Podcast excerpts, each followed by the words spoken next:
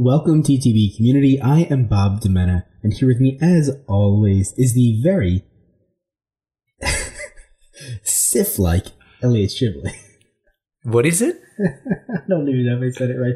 Silflick. Silflick. Silflick is how you pronounce it. Have you ever heard of it? No. I thought you said Sith like. I no, you're not a Sith. Uh, No. Uh, Silf Silflick.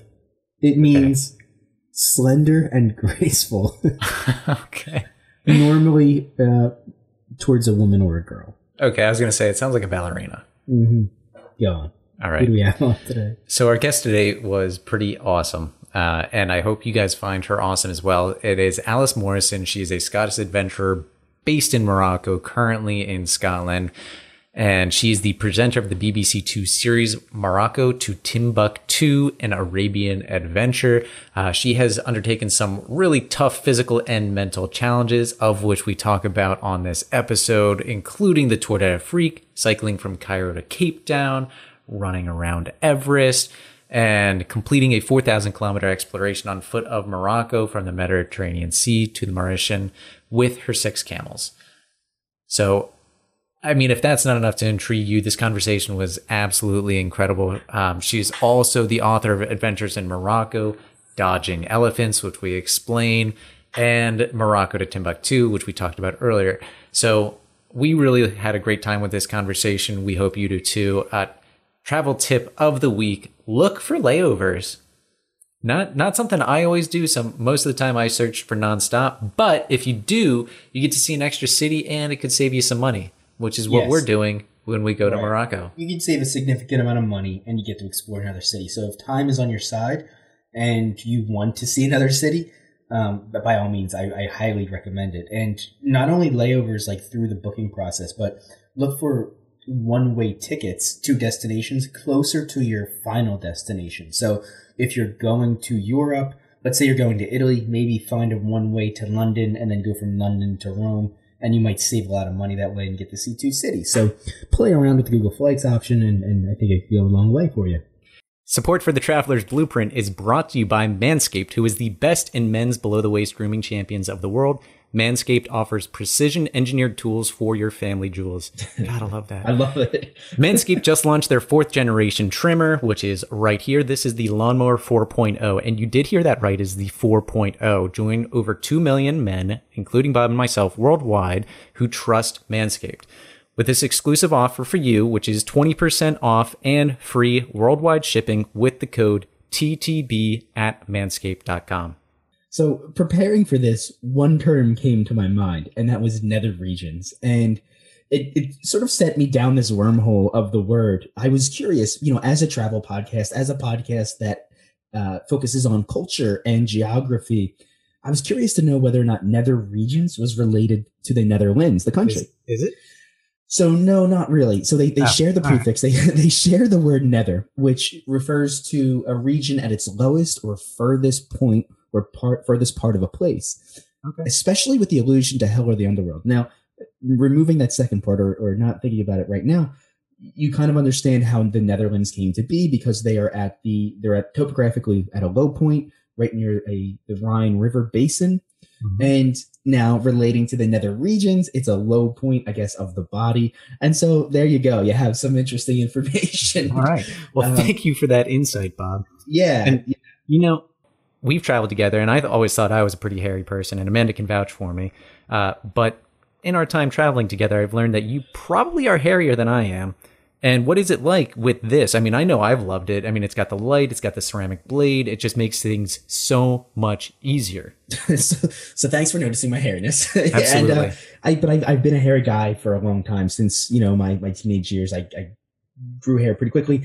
And since that time, I've been trying to figure out ways to keep it in check. I, I shave my chest, my back, my head, my beard, like everywhere, you know, I, I, I like to keep it clean and Manscaped sent us this and it's perfect. It's lightweight. The charge lasts forever. The light, the light is one of my favorite aspects of this tool because I've been shaving for a long time and I've never had a light attached to the buzzer itself.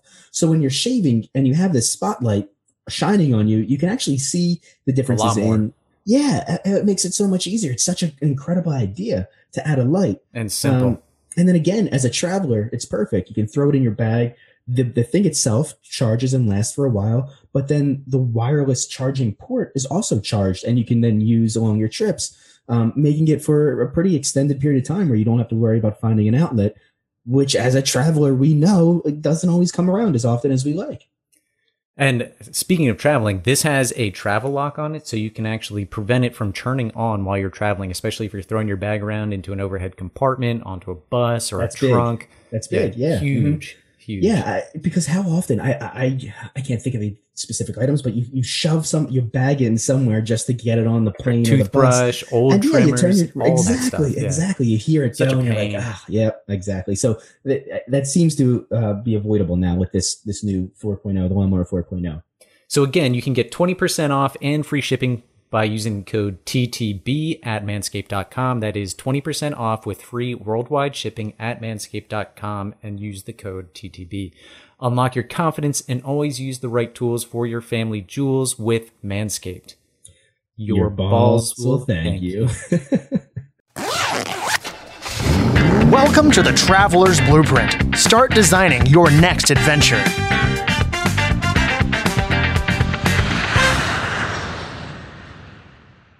Alice, welcome to the Traveler's Blueprint podcast.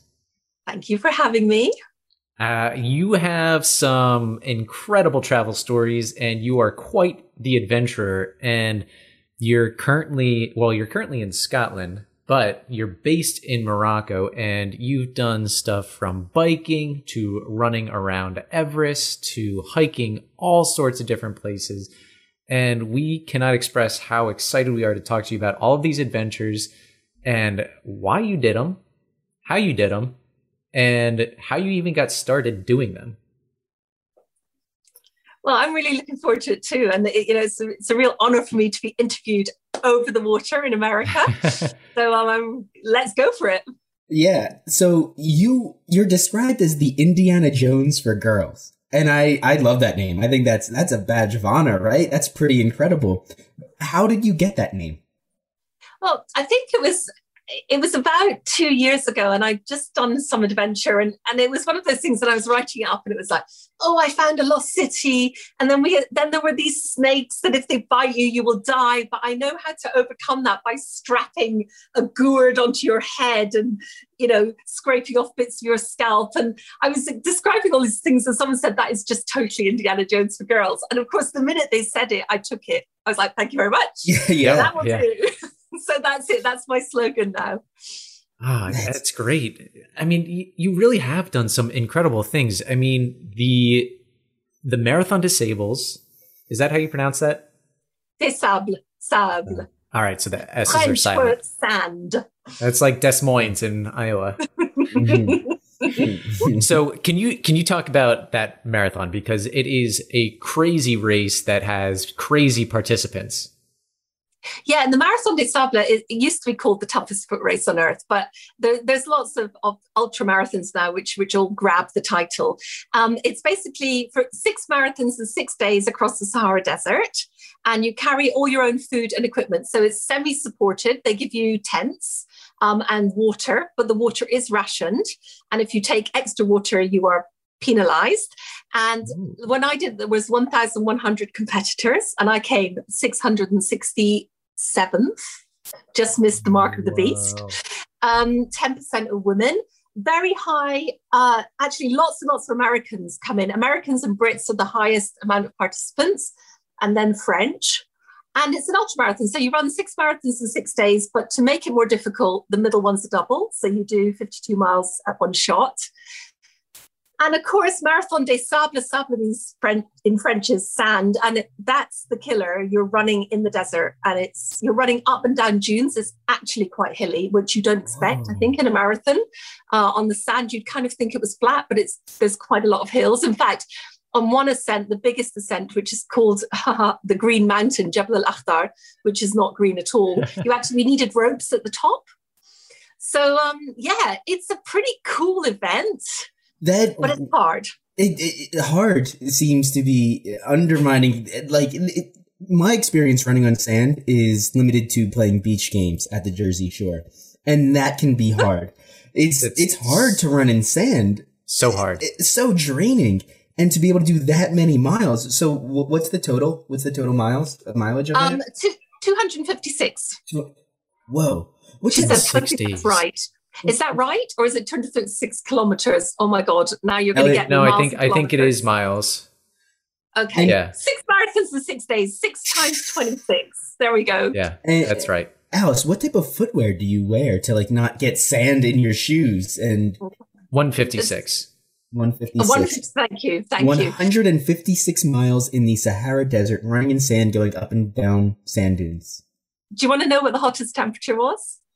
Sure. No. Yes. No. yeah. 50 degrees centigrade.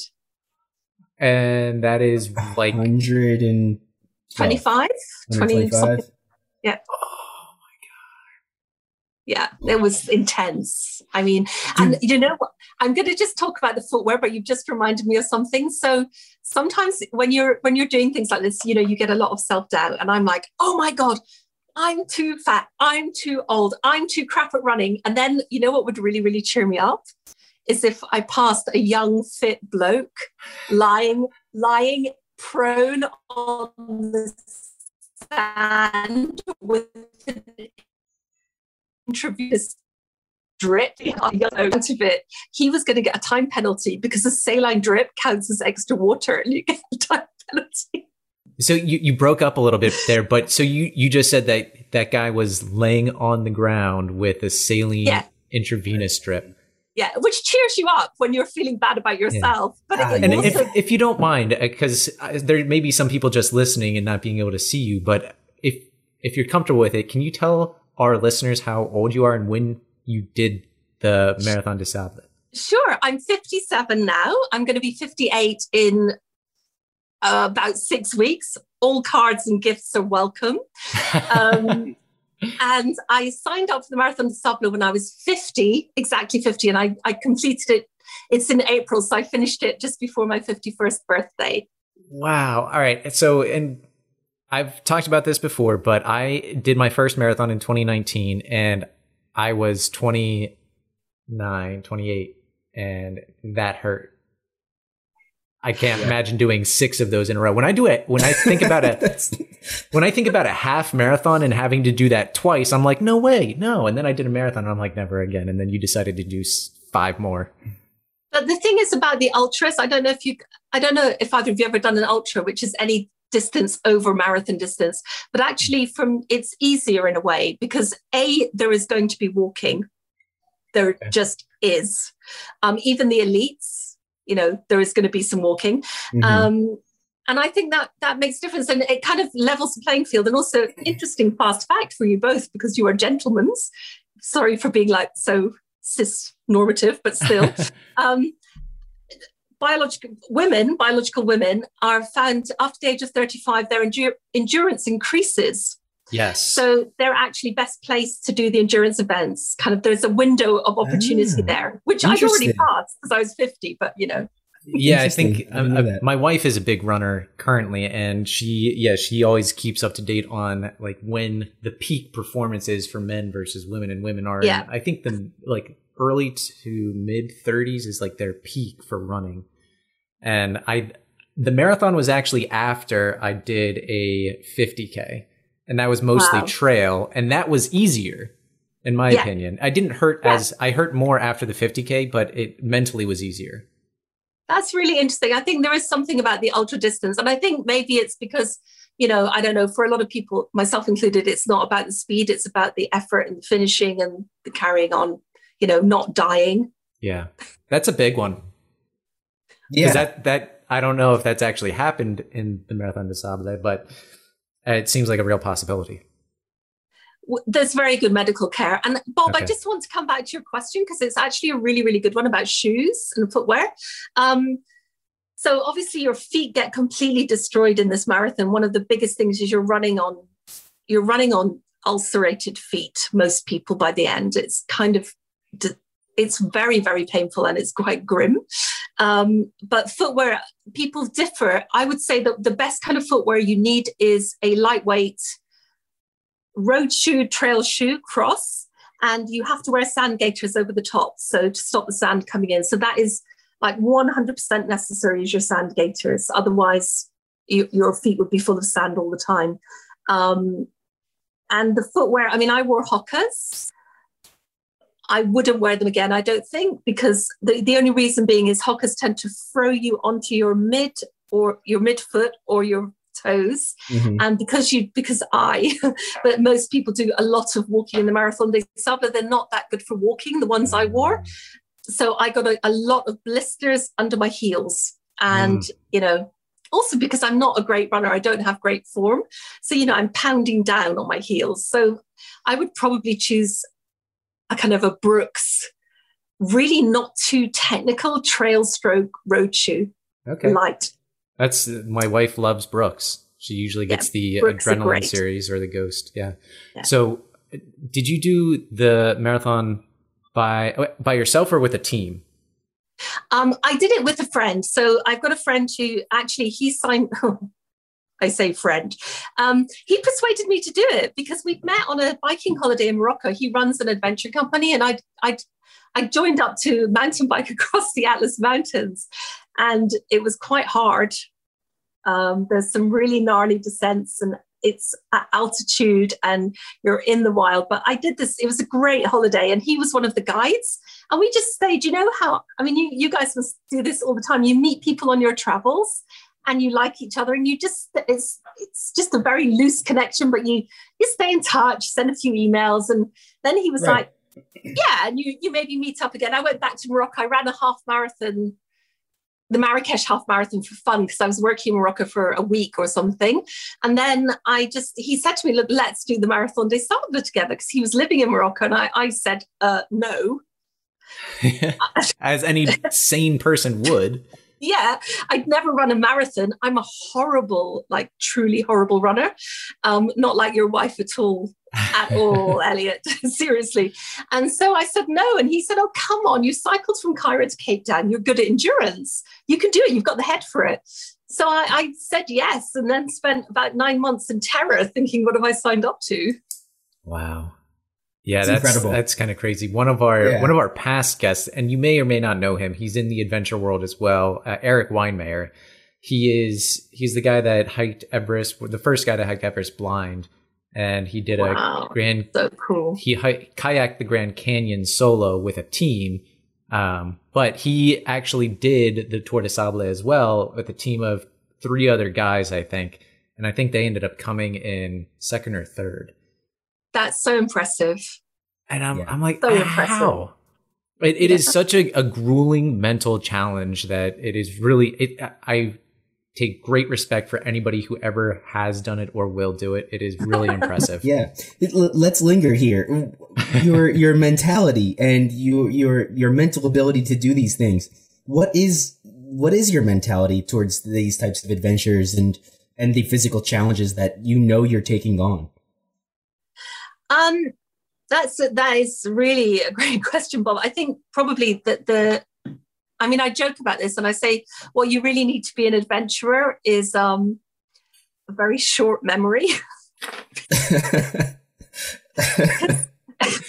and and a yeah. bucket full of and a bucket bucket full of optimism. And I don't know how you guys feel about this about traveling generally.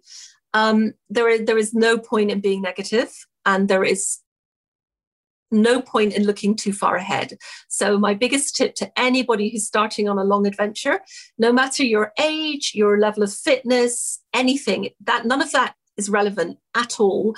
You must have two things in your head. One is, I will succeed, or I won't fail, depending whether you're motivated positively or negatively. And the second thing is, um, just you are living literally from checkpoint to checkpoint. So whether your checkpoint is a day or a week or or, or a meter or a thousand meters it doesn't matter. You just you just look directly in front of you. Do not look to the end because you won't finish. Right right. That's that's great life advice. It is. You know that seems yeah. really applicable to almost anything you want right, to do. right yeah. Can you can you imagine if you when when corona started if you'd known that 15 months on we'd still be in oh, freaking oh, no. yeah. Corona prison yeah, yeah, yeah, uh, yeah. Especially, it may have, it may have motivated some people to uh, adhere to the rules a little bit better, though. yeah. It, so so I want to move on. There's so many different adventures that we could talk about that we won't unfortunately have time. We're gonna have to probably do this again. Just just letting you know now. But the one Like- thing that I I think that I, I think before we even get into more of them, I think that whet the appetite for what type of adventures you do. But like, why did you even start? Where did you get from? uh who start i mean who can ever answer that question in their life? It was a progression. So i i have I, I answer this question in lots of different ways because in truth there are lots of different answers. So i was brought up in africa a lot. My parents my mum got on a boat. My mum and dad got on a boat and sailed from Scotland. My mum's first ever leaving from Scotland when I was six weeks old. She had a baby. She never left Scotland. She sailed to the middle of Africa, to Uganda, and lived in the foothills of the Mountains of the Moon for eight years with us, you know. So whoa. It's Okay, genetic. so you were born into it. Yeah. yeah, I mean, I, my parents were of that generation of Scots, and I mean, as Americans, you'll have lots and lots of Scots over there. That really everybody travelled. You know, my my dad's family, there are three siblings, and all of them, one is in Canada, one's in Australia, and one went all over Africa. I think it was a generational thing, and nobody seemed to have any fear in the way. I don't, again, you'll know more about this than I do, but it seems to me that people nowadays fear a lot of things. They're, they're Yeah. quite fearful and nervous and and you know they won't let their baby go on the floor because it might get dirty or have a germ you know we honestly Play in the dirt. well my parents were of a different generation so they were like just go in the garden don't eat Right. don't- watch out for the snakes in the toilet that was it you know Wow. Your, your parents are home, right? Yeah. I mean, yeah you they're should in the next door.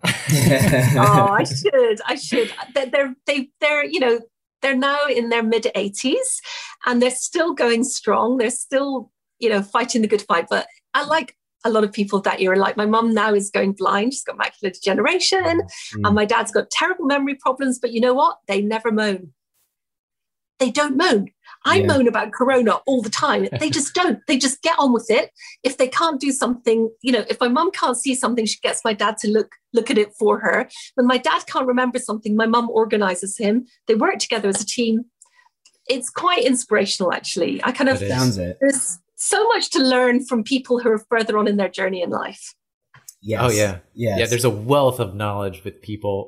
Any anybody older than you has more knowledge than you. Yes gentlemen look to your teacher and and here you are. And this And is here why we go. and, and now this is why we're here doing this with you. Yes. So yeah, I, and maybe maybe we can transition into your other adventures this way. Did you do them with any sort of plan to influence the world or influence women, uh, or like was there any sort of motivation in that regard to these trips? Initially, no. Initially, I was really just pushing myself and um, trying to improve myself and experience the world and live my life. But as I've gone through them and got better at certain things, not and worse at other things, but better at certain things, I have found that more of a motivation. So my patch, if you like, is Africa and the Middle East. I speak Arabic and I spent a lot of my life in Africa uh, and and the Middle Eastern region. So really, if if I have a couple of things I would love to be a part of, one of them is to increase understanding, uh, and I like to say promote peace one salam alaikum at a time. Uh, between both cultures, because there are so many stereotypes that the West has about the Arab world and the African world, and that the Arab and African world have about the West. And it's it's nice to just you know just by being yourself and by meeting people and talking about your stories and giving other people a voice through my platforms i think that's that's something that i hope is enjoyable and also useful enlightening for people and then the second thing is really you know just to encourage everybody don't put yourself down and worry about what you're not or what you're not enough of if I can do these things, I swear to God you can. So just do it, you know. Well, I don't. Maybe, maybe not uh, for the average listeners. Should they go to Cairo and bike down to South Africa without a plan? But let's talk about that. Uh, How how did this idea come to be and then how did you execute it and then what was the time frame? So this was really something great. And this again, I think will speak to a lot of people because what happened was I was the chief executive of a media company. And I, I, had a fantastic life. You know, I was going to the Cannes Film Festival and to the BAFTAs, which is our equivalent of your Oscars. Yeah. I had a great car, I had a great house, I had great friends. Really, I had an interesting job. I, I, had a team of 40 people working for me. I had a turnover of like 10 million pounds. So I don't know what that is in dollars, $15 million a year. And I built that up myself. And then it all collapsed. And I won't bore you with all the reasons, but basically, I had to fold my company into a larger company. Uh, make a lot of the staff redundant. And one of the first people I made redundant was myself because there were other people to take over from me. And it was very bruising. It was a low point. Um, you know, just, I killed my own baby basically. Uh, and of course, the staff hated me because they were losing their jobs, even though there was nothing much I could do about it. And I fought as hard as I could. But fair enough. That's, you're the boss.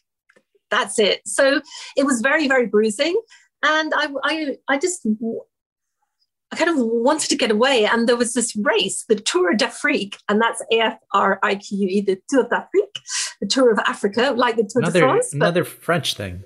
I know, like the Tour de France, but three times longer from Cairo to Cape Town. It's a race. Wow.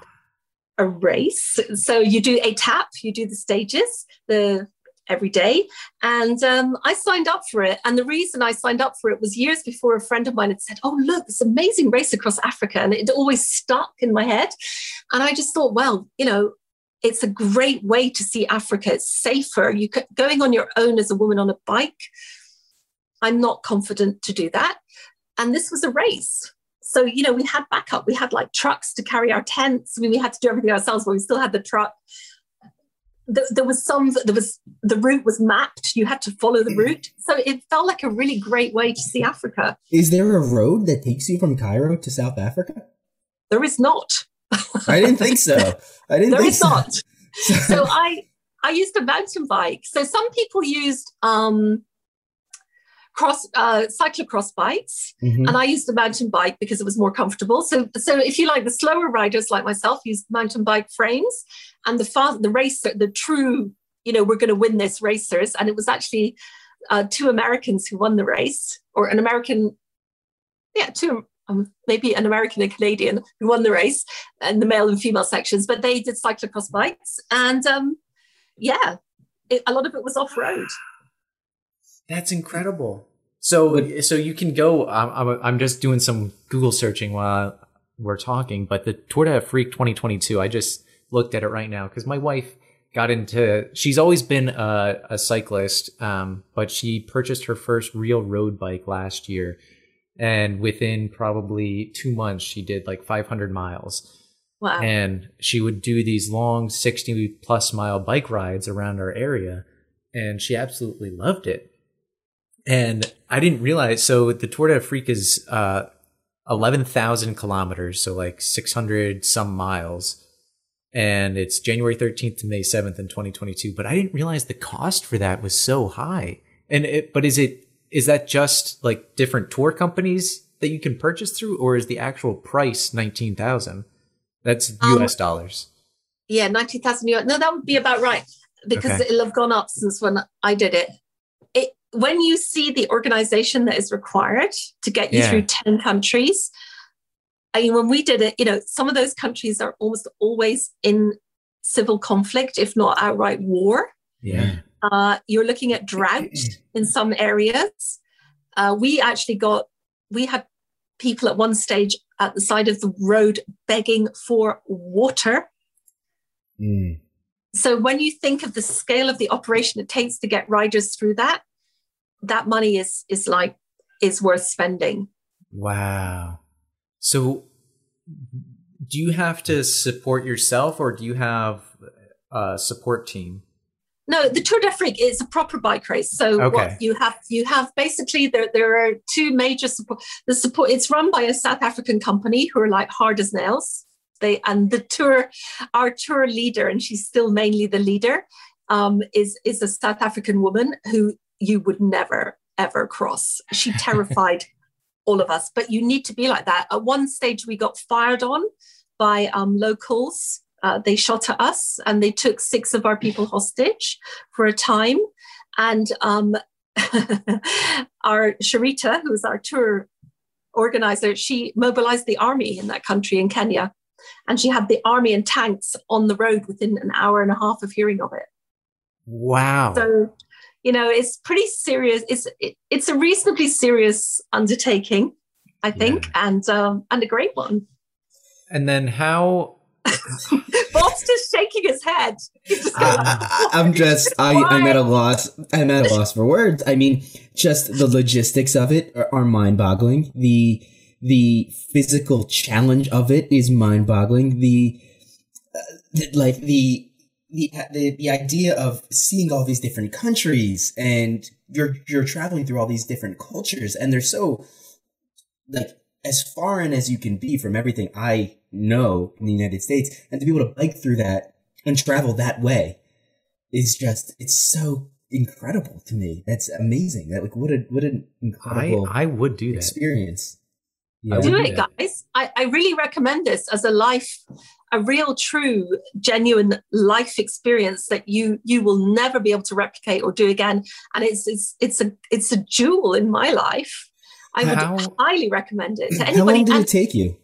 It takes um, 100 days of cycling and 20 rest days. So again, like the Tour de France, you know, you have your your etape and then you have a day off, which oh my god, we used to look forward to those days off. Like I've never enjoyed anything as much as my days off on the Tour d'Afrique. So getting off the saddle. If you're doing if you're doing about 100 or 115 actual biking days, that equates to about 100 kilometers or more a day on average. I think uh, at one point I worked out the average. This and it, it was slightly different when I did it because the route was different. Because when I did it, Egypt was safe and the north of the Sudan was very dangerous. So it, they always go a slightly different route. Um, we did. This is the figure that stayed in my head: 134 kilometers a day, which I think is about 85 miles a day, mm-hmm. roughly. Mm-hmm. Um, that was the the rough thing. But you know, some days were very long and some days were, were shorter. And okay. of course, we had mountains, Ethiopia, the highlands of Ethiopia. And we just climbed, we climbed an average of a thousand meters, which is what, 3,000 feet a day wow. in Ethiopia. And we were there for 24 long days. Um, that was, that was really challenging, you know, the distance and also Ethiopia as well. I don't know if you know this, but the actual water table of Ethiopia is corrupted. So you cannot avoid getting sick. And that's why that's one of the big problems for the population is oh, diarrhea. Yeah, mm. that's what people die of. Wow. Because that, that, that there's there's infection within the water yeah. within the natural water supply. Did How you see any wildlife? I'm sorry, Elliot. I'm so glad you asked me that question, Bob, because I can exclusively reveal that my first book, which is about the Tour d'Afrique, is called Dodging Elephants. Mm, mm. There it is. Yeah. I'm not so sure what to give away. Cliffhanger there. Successfully dodging elephants, I should have said. but yeah, we, we did see wildlife. We saw elephants, giraffe, gazelles, snake. I mean, the usual reptile snakes. Um, but we did see actual on the road, you know, cycling down a road and seeing giraffe just there is yeah wonderful. Uh, uh, uh hypothetically speak, so I, I, I worry about wildlife, specifically like man eating wildlife. Just kind of, I have like an unrealistic, unrational fear of these animals.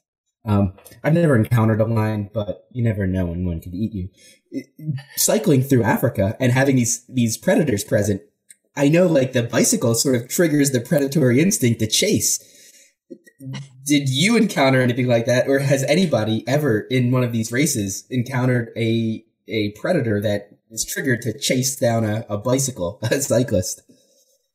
Well, let me answer the first thing about lions first. So when we got into Botswana, we had a we had a hunter, a, um, a tracker hunter with us to check out all our, our bivouac sites, our campsites. And for example, at one of them, we had to we had to move on. We had to cycle an extra five k or something that day because there were lion prints around where we were going to bivouac. Mm. Uh, so if there were if there were um, any of the carnivorous big Mhm. four in the region. We moved on, um, and that was always checked. I did get chased. Uh, my, I mean, I'll tell you the story. So I was, we were on the border between uh, Zambia and Botswana. And really, the main wildlife area was Botswana, but we were on the border and we're cycling quite slowly. We're in a kind of very strung out, like a long necklace of cyclists with maybe 100 meters in between them. The kind of the word came down that there were, we were in a long tarmac road, very slim, and on each side there was high woods, brush, very Mhm. thick thorn trees and scrubland. So impenetrable. You couldn't, it would be hard for you as a human to get through it. And we were just cycling along, and I got the word came down the road that there were elephant ahead. And I just thought, okay, I'm going to stop because I, I'm frightened of elephants. I, I lived in Africa. Every year, people were killed by elephant, trampling them. They're aggressive, they're territorial. So I thought, okay, I'll just stop, stop my bike, put my suntan cream on. And as I was putting my suntan cream on, with everything down, like my feet on the ground, my bike facing in this direction, a charging bull elephant came out of the brushwood about 50 meters ahead of me with its ears flapping, trumpeting, which is a sign it's of aggression, obviously, and it's charging me. I'm in a potentially death dying situation. In fact, to be absolutely honest, I thought I was going to die. So I, I grabbed my bike, dropped, didn't take it, dropped everything, turned the bike round, got on, and started steaming on the pedals.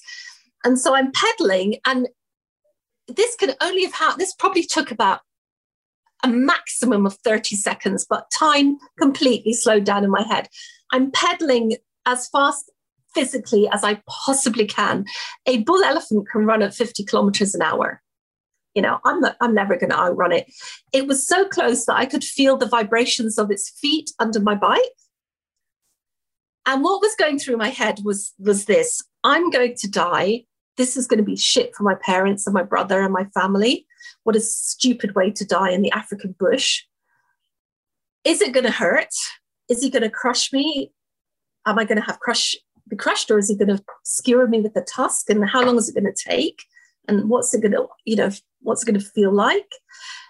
Should I keep pedaling or should I try and run into the bush? No, I can't run into the bush. There are thorn trees. The thorns are like four finger long. I, will never make it.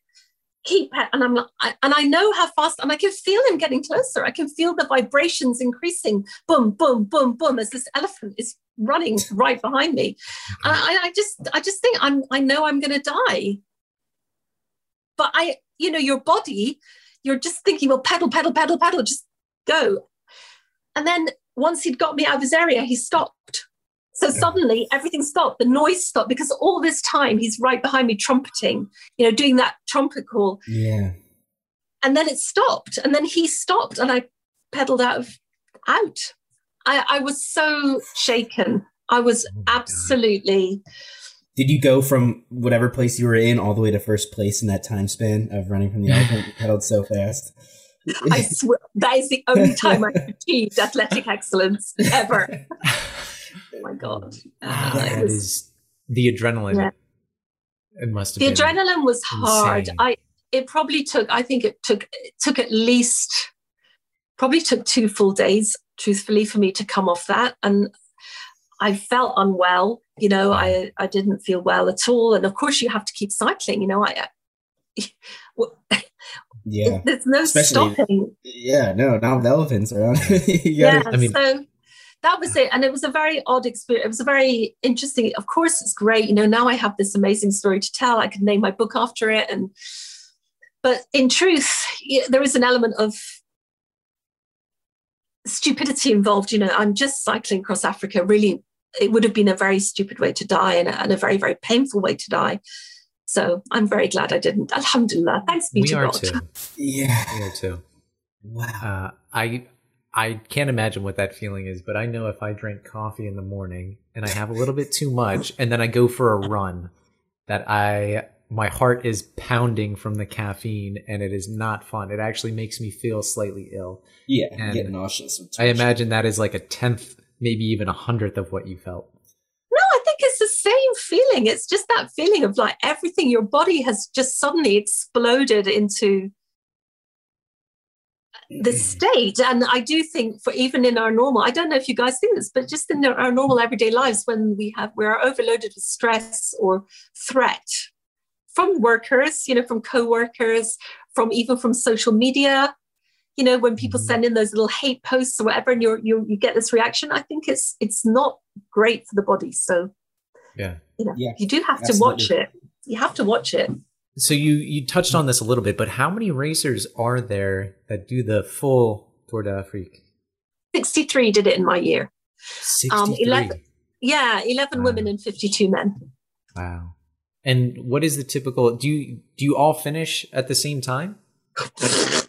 Mhm. It's a race. Oh, that's right. No. It is a race. I mean, there were Yeah. so. The, I Not mean, a the really challenge. qu- no, the the quick races would be finishing in like three, four hours, and the slow ones like me might take a whole day. You know, we had to finish before dark, That's or we got day, swept Bob. up. Yeah, so it really varied, and for a lot of the race, you're you're racing on your own. Sometimes we had to keep in a peloton. Hmm. It, on the tarmac roads, when it was very long distances on tarmac, it was great if you could stay in a peloton with ri- run, riders about your own level Mhm. because then you can travel so much more quickly and safely and with less energy. Uh, and then, but on other parts, you're on the dirt roads, I, you're on your own. I was on my own for so much of the time, which was fantastic. Being on your own in the African bush, you're, on a pretty you're- bicycle. Yeah. yeah, you're just king of the world, honestly. It's the Yeah. best feeling. Um, So the question I have about the bikes in the website I was looking at it it recommends either a mountain bike or a hybrid. And I guess that's because there is a lot of dirt. And you can't travel as fast in a mountain bike or a hybrid bike as you could a road bike. no no and it's heavier. So you know you'd expend a lot more energy. I mean the, the thing behind this I, I had a steel frame i had a, a basically a steel frame bike. And my thing and it was built for me by i don't know if you have giant bikes in the mm-hmm. us Yep. uh, but it was built for me by a techni- an engineer from giant bikes. It wasn't a giant bike but it, it was that. So I had really a great bike built specifically for me, steel frame, because if it broke, which is a possibility because the, the terrain is extremely tough, some of it, and you're in the middle of nowhere. So you need something that can be welded. You know, carbon, you can't use carbon because if it breaks, it's broken. You're you're out the race. Yeah. You've lost your bike. So it has to be steel frame. But the racers all race. I mean, they might I'd say now they might use things like gravel bikes. You know, we're, we're 10 years on. It was 10 years ago since I did it. So people use different bikes, but I wanted to sit up and beg. I wanted to see the view. You know, I'm not a racer, etc. So Bob, you So- gonna do it?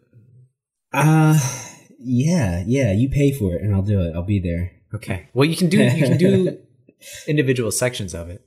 Yeah, I would definitely think about doing it. I would. Uh, yeah, I, I think that it could be in our future.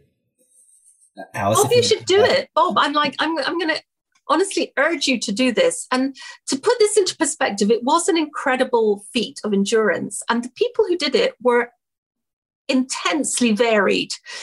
And it was not all, you know, great races. We did have some great bike races. We had, you know, we had we had a Masters world champion. He won the race, an American guy. He was actually the second oldest guy in the race, and he won it because he was just on it. We had like a really good set of Dutch racers. It was very international, good, really good set of Dutch racers, Canadian racers, and American racers, Australians. Those were like our, and but we also had people like me. We had um, lovely Ribka, who I don't think she would mind me saying that she was she's quite large, but she did it. You know, we had a guy who was seventy.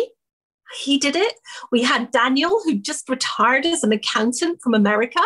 And not only did he do, he'd never, he'd never done any biking really before. And he did this whole race. He then went on to cycle right around the world. So really, really, it was much more about this Yeah. than this. Mhm, mhm, Truthfully. mhm. Yeah, a lot of it is right. I, I think that's like eighty percent of it. Um, Yeah. yeah. So, I, I, are we? Do you have anything else to add with this specific race? Because I do want to get into the Morocco to Timbuktu experience. Yeah, no, I think I think with TDA, the only thing I would say is no, I think we've done everything. I mean, there's so much about this race. Just one day I'll tell you about the toilet tents, but you know, it might turn people's stomachs. the the Should, okay, should should we get into that? Because now I'm curious. Uh, I know. I feel like we can't just leave that as a cliffhanger. Okay, so it's 63 riders, and in some places where we camped, the whole village, if we were near a village, the entire village, we'd often be on something like a football pitch, they would come and sit round to watch us. We were we were the entertainment. It was like the circus had come to town, these weird foreigners sitting in the middle. So we couldn't go to the bathroom. So there were two toilet tents uh, which is basically like a, a, slim tent and you go in it and there's a hole in the ground and you do your business 63 mm. riders ethiopia mm. everyone had stomach problems so mm. my stomach i mean the smell was just it, it was really bad so you my need some stomach poopery. Oh industrial so i just just you know psychologically i couldn't go to the bathroom like my my bottom closed up. It was like, no way, Jose. We are, forget it, no chance.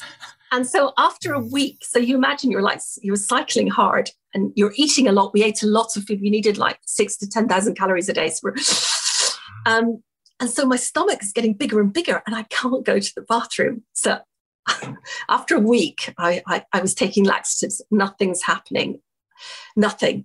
So I went, we had a medical team, and our, our, our doctor, our doctor was the handsomest man I've ever met. And he used to wear like a, a, kind of a scarf, almost like a turban, and sit on top of the medical truck and look wistfully into the distance. He was a real, he was like a film star. He was called it was called Matthias. Hello, I am Matthias. I think he was French Canadian, Matthias. So I had to go to him and, and, I was so embarrassed. You go into the like the truck, it's a little medical truck. And I went, I said, I'm re- I can't go to the bathroom. And he said, Well, Alice, if you can't go to the bathroom in another three days, I'm going to give you an enema. I like, no, I cannot like letting the best looking man in the world stick a tube up my bottom in the middle of Africa. This is worst situation. Uh. so what happened? I mainlined those laxatives. I tripled the dose. Straight into the IV. Start yeah, looking for also, elephants to chase you and scare you half to death till I just let. exactly. It was a disaster. So that's it. So my top. This is Ooh. like the top tip, guys. Bob, Elliot, when you do it, and Elliot's wife, go to the big bathroom before you get to camp. Get your mm. stomach into a routine that you can go into the bush before camp. Okay. Don't Noted. wait Noted. till camp. Noted. Noted. All right. Whew, okay. All right. That I'm glad we I'm glad TDA pro there. tip of the day. mm-hmm. Yeah. Yeah. All right. So so the one of your trips that I'm really excited to talk about is your Arabian your Arabian adventure. Take the lead. What's this one about? Okay. So Morocco to Timbuktu, and first of all, I've got to apologize to everybody for the word Morocco to Timbuktu, an Arabian adventure, because actually it's an African adventure. Um, neither Mali nor Morocco are in fact Arab. So there are Arabs in Morocco, but but that that was something that the BBC wanted to use that title because they felt it was quite romantic, and I was a bit like, oh. anyway. Morocco to Timbuktu. So this was an idea to travel the salt routes from the very northmost tip of Morocco, Tangier, all the way south into Timbuktu, which is one of those places everybody has heard of Timbuktu. Nobody knows where it is. Now, right. come on. Bob Elliott, can you tell me where Timbuktu is? No, that's the whole that's the whole saying, right? It's that's in where Africa. it comes from, right? Timbuktu. Nobody knows that. That's like, it's synonymous with unknown, right? You're in the middle of nowhere. Yeah, exactly. I remember and- the I don't know this quick side tangent. The Disney film, uh, The Aristocats. Oh yes they're when they when the I don't even remember who it is the the main villain is trying to get rid of the little kittens. He sends them to Timbuktu. That's where I remember it from. In popular culture, yeah. so Timbuktu is actually in Mali, and it's it's um in it's in the Saharan desert. It's in the it's not near the coast, which is relatively safe. It's further inland, um, and so the idea was to follow the ancient trade routes. So in the from the 1500s to the late 1800s, the main trade between Africa and Europe, and actually Africa, Europe, America, was through Morocco, through that, and Algeria, through that North African belt, because Morocco is only eight miles from Europe. you can swim from Morocco to Europe, actually. Uh, you can see Europe from Tangier. So that was a huge trade route. And not only for Europe, it was also, Morocco was also reached out to the Ottoman Empire, which was one of the dominant empires of the era. So the whole of the Middle East, the, the, the routes in between India, it was a central trade hub. So we, what we wanted to do was follow that and just you know tell people what there was along the way mm-hmm. and our premise was that in in that time travel as we know it long distance travel started with the discovery of salt because people could preserve food right yeah oh.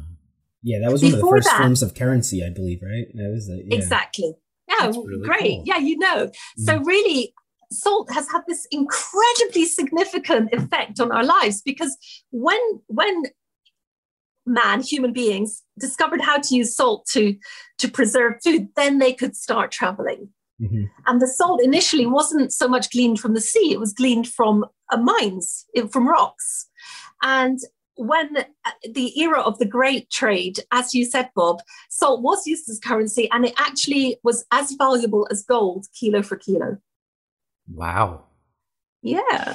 So we we followed that route and it was tremendously exciting. It, it was very much a kind of historical discovery and a modern day exposition of the countries that we were going through.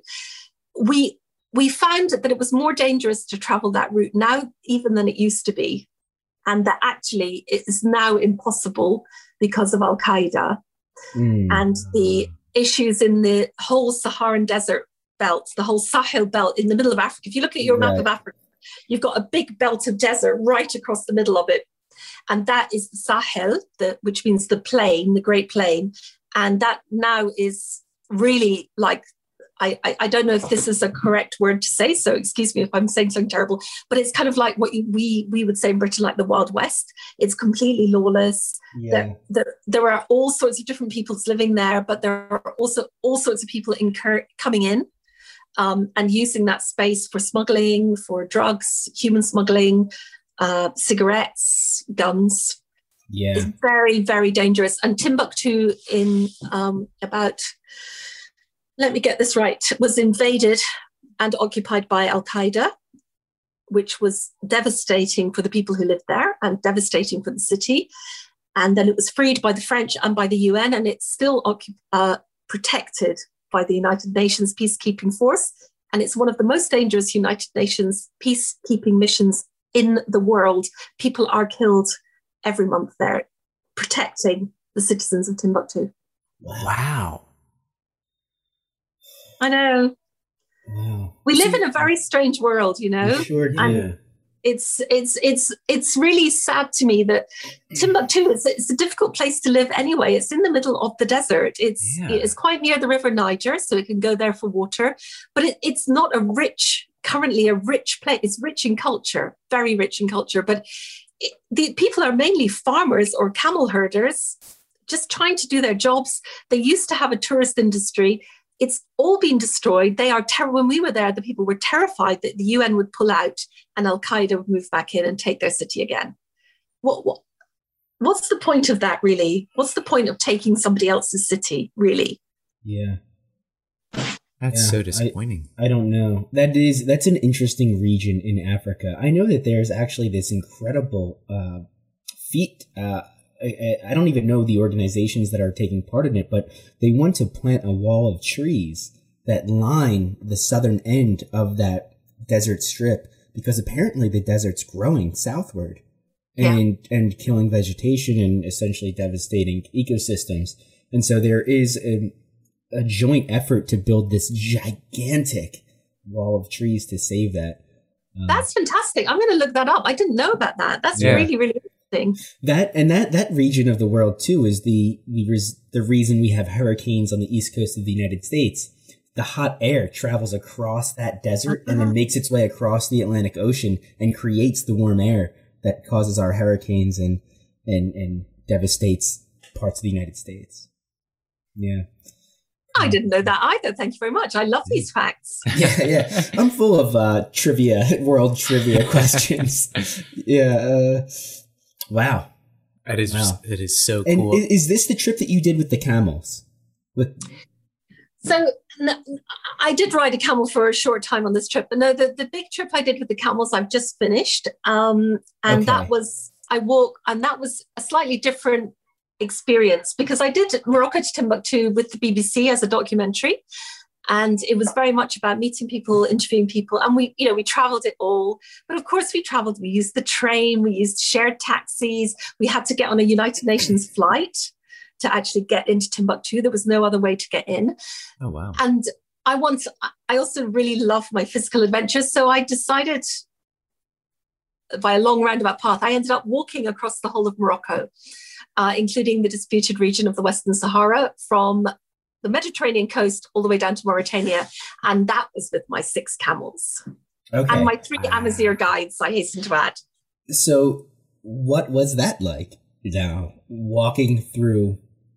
through Morocco with camels. Yeah, that so that's uh, I guess I got the I got your trips confused. You have so many of them; they're hard to keep up with. so yeah, let's break this one down now this was very i think when you when you asked me earlier about did i have more of a mission i think this is a very good example about how i found that my way my my my things have evolved i've evolved i hope.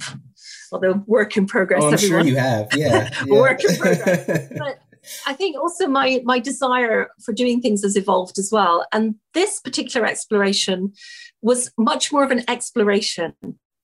Uh, I, I actually started trying to do to make a living at being an adventurer full time by writing and a lot of writing and getting sponsors and things like that. And the way I did that, and again, this is my top tip, everyone. I just started signing my emails adventurer, Alice Morrison, comma adventurer. And then I'd put, I'd like put it out there. So, you know, I had to do stuff. My mom, it's my mother. She kept phoning me up and saying, Alice, adventurers have got to adventure. What are you doing next? There's no point in sitting That's... in your flat.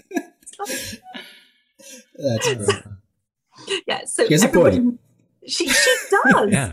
You know, and I really feel it. And, and there are times like now, you know, I'm sitting in Edinburgh because of Corona. I've got trapped here and I'm writing a book, which is great. And I have to do it. But I, I feel phony writing adventurer a little bit on the bottom of my letter, thinking, I hope, you, I hope I'm all right still. But you are not a phony.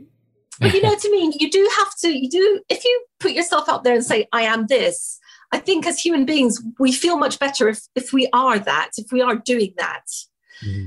Yeah. And it, yeah. if you're being authentic, you feel much more comfortable when you're, I think the difficulty for all of us as humans is when for whatever reasons and you know sometimes the reasons are really good we stop being our authentic selves and start really we can all exaggerate our good bits and hide our negative bits a bit but you have to try and keep that the sense of self. Do you agree? Yeah yeah absolutely. i mean even with this podcast i find myself what is it called when you have um that syndrome where you you imposter syndrome? Mm.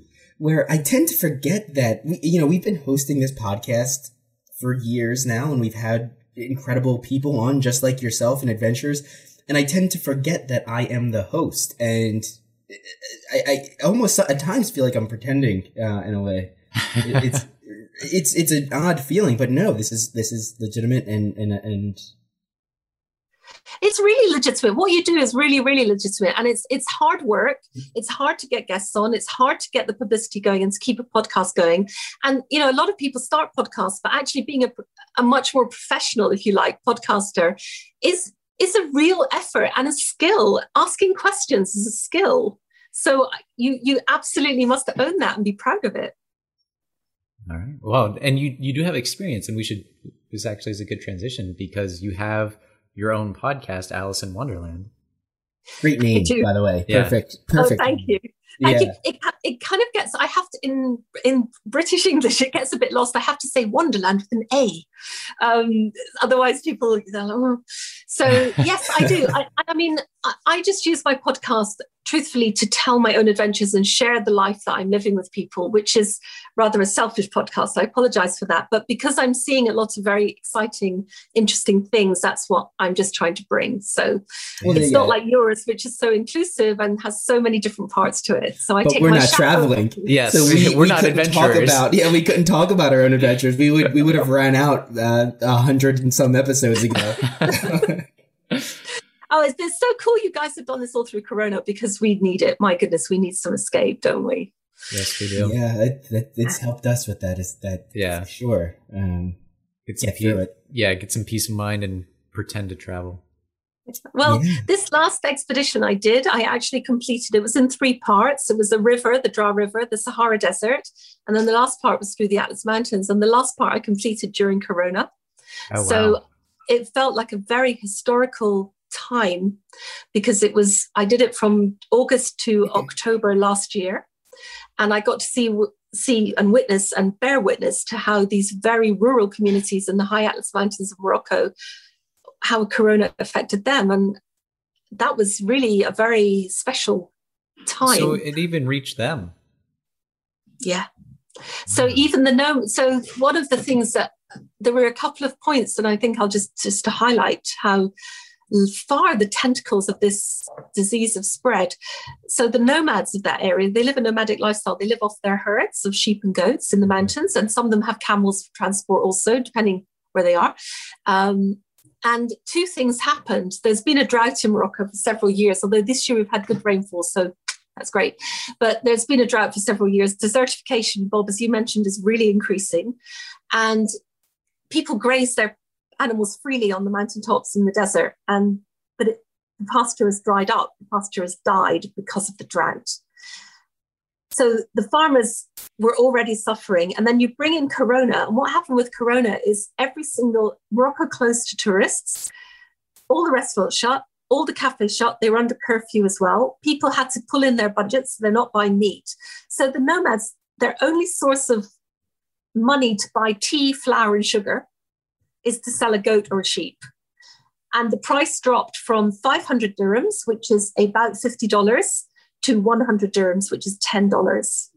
And we saw nomads taking a goat or a sheep to the local corner store, which is a tiny kiosk, and asking the shopkeeper to please take the goat in exchange for tea, flour, and sugar, which, you know, uh, is kind of heartbreaking, actually, truthfully.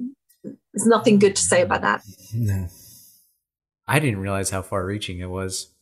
I thought there were some communities that hadn't been touched by it, and I'm sure I don't think there's anywhere in seldom. the world that hasn't been. I, I don't think that there.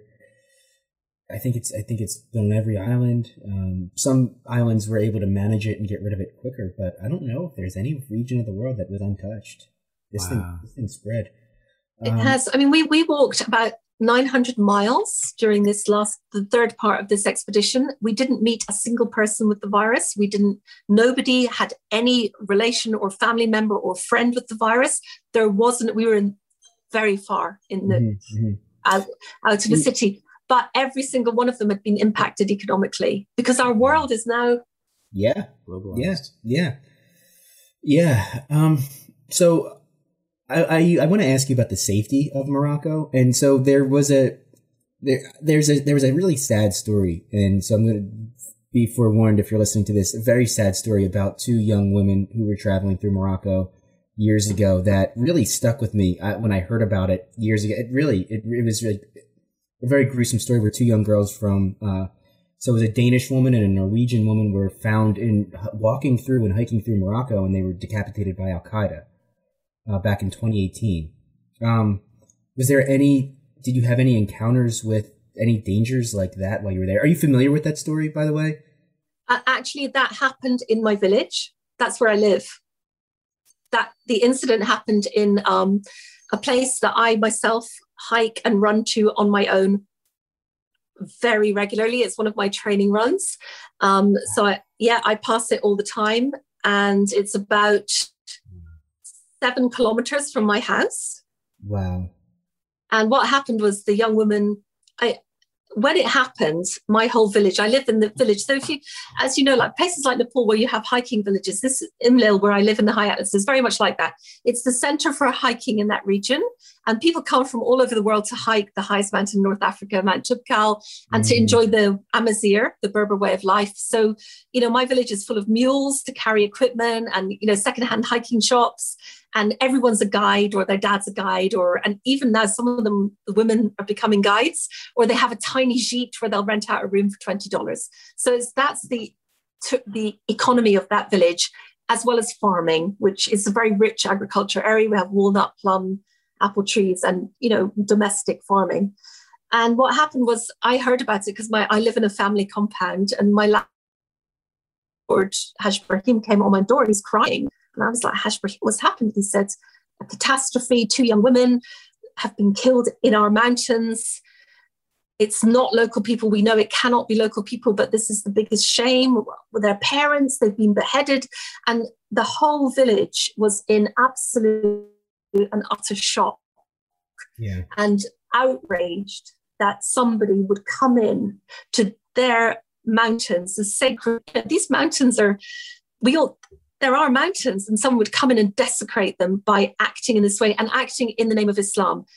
I live entirely with Muslims. This is not in their name. They're, hor- they're horrified. My landlord was sitting on my sofa crying, saying, I have daughters this age.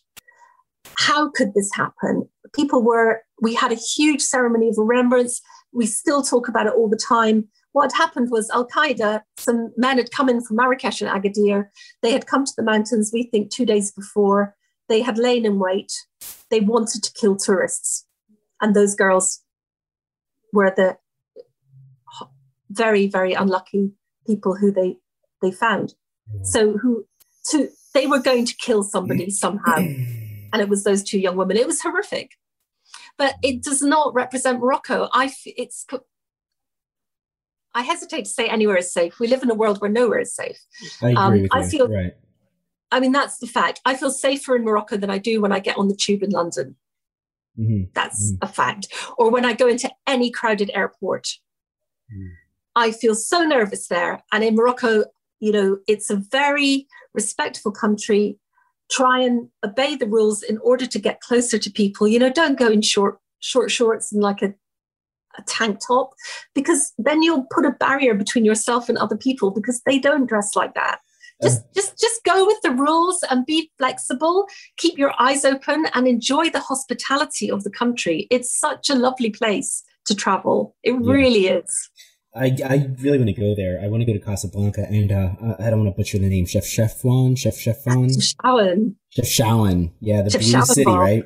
It's Oh, it's beautiful. beautiful. I, I've only seen pictures, but yeah, yeah, It's gorgeous. You might be a bit disappointed in Casablanca. It's a big modern city, yeah. Okay. I mean, y- but it's worth a visit. It's quite cool. If you like, if you're into kind of the arts and media scene, then Casa has a big, a big modern Moroccan, cool kind of music arts scene there, um, like any modern city. Uh, but of course, if you come to Morocco, uh, come on, A, you have to go to Marrakesh, and B, you have to come to the Atlas Mountains, and C, you have to go down to the desert. Without a doubt, to Ouarzazate, very accessible, great, and you should really go to the coast to Essaouira as well. So Elliot. come. we we've been throwing around where to go. Morocco sounds pretty good. So Elliot and I have a have a trip that we can take this year in 2021. We're throwing around Colombia, but now we now you Oh. just you just threw another you just threw another country into the mix. And Will you be back by the end of 2021? Oh well, I have to. I mean, I'm dying here. You know, it's. I mean, it's just dreadful being being marooned. I mean, my home, my my my cat, my home, my life is in Morocco, and I can't get back because the UK variant means that British travellers are banned. The borders are closed to us. Um, Americans can go to Morocco, and I'm seriously thinking about coming to America for a month and then going on. Uh, see if they'll let me in. I've had my vaccine, but I still can't get in. We'll see what happens after Ramadan. I'm banking psychologically on the week after Ramadan. Ramadan starts on Tuesday and will end a month later. So the week after that, I think Morocco will open up to the Brits and then I'll be able to go home. Inshallah. So God you, willing. you would be there, Elliot. Uh, we need to think about. Yeah, we can go Yeah. hiking. We can Yeah. explore some pretty interesting cities. Lots of cultural uh, significance there. That's Absolutely. that. that You have all your ins- All your insider tips, I can tell you all the best guides. I, you know, Mm. you really, seriously, boys, you have to think about it. I, Oh, I we're- we're think we will be. thinking about it. Yes, yeah. So, Oh, man. so We- we- Alice, I could talk to you for days and hours and weeks. I know.